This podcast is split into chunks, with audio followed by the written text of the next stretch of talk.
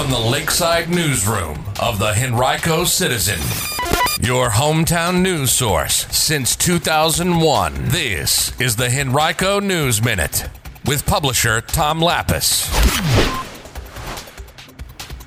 A volunteer rescue squad's ambulance involved in a crash, and details about legislation that would provide driver's licenses to undocumented immigrants. We'll have details about both of those stories and more coming up on today's Henrico News Minute for Thursday, February 6, 2020. It's brought to you today by Humana. And now for the news. A local rescue squad's ambulance was involved in an accident yesterday at the intersection of Gaskins Road and West Broad Street. It happened at about 11:40 a.m.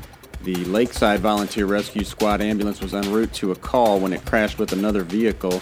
The driver of that vehicle, its only occupant, was transported to a local hospital for evaluation, as was one member of the ambulance crew. Police are investigating the cause of the accident. Legislation that would allow undocumented immigrants to have a driver's license in Virginia advanced in the state Senate yesterday. Senate Bill 34, introduced by Senator Scott Surovell of Fairfax, would allow immigrants to obtain a driver's license regardless of legal status.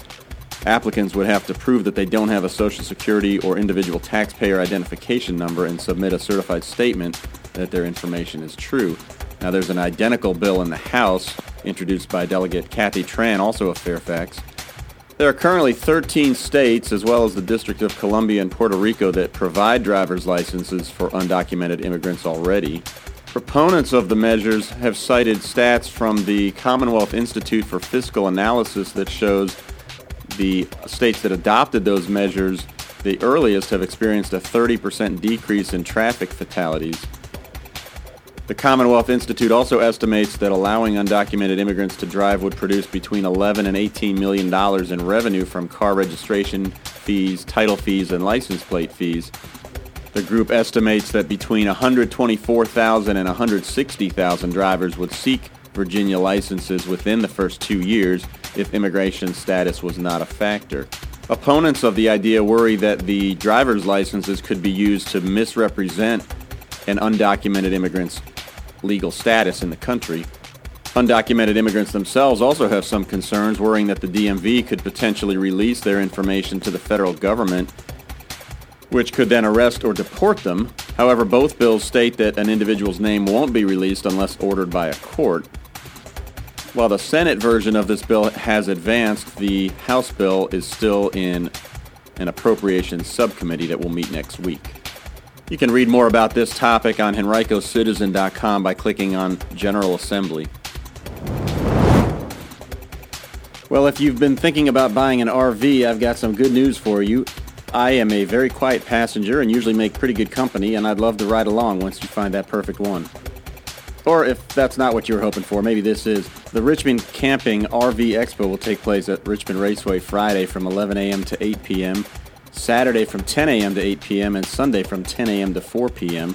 The show features the latest makes and models of recreational vehicles, special factory rebates, on the spot financing, information from campgrounds and tow vehicles, and more. There will also be seminars, features, and entertainment. Admission is $10 for adults, it's free for kids 12 and under. For details, visit richmondrvexpo.com and remember to save me a seat.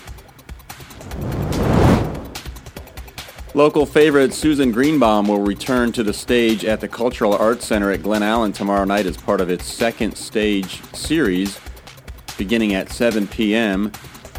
Greenbaum will be part of an evening of love songs which will repeat on Sunday at 2:30.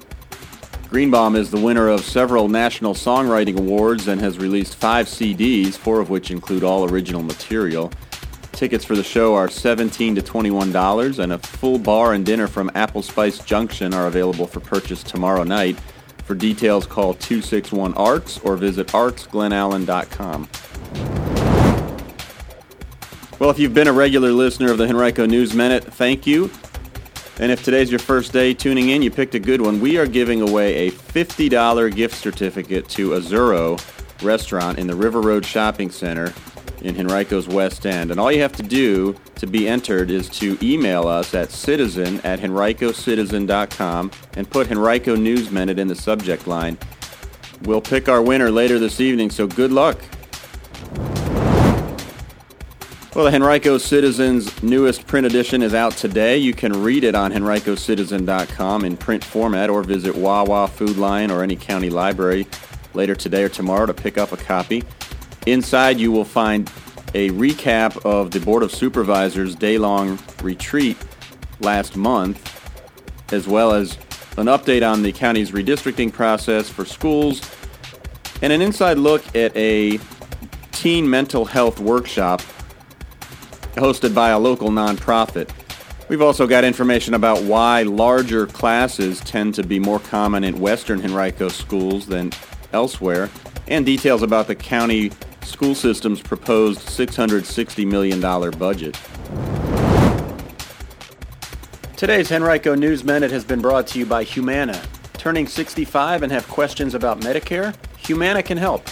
Call licensed sales agent Eric Jones at 804 253 0056 to learn more.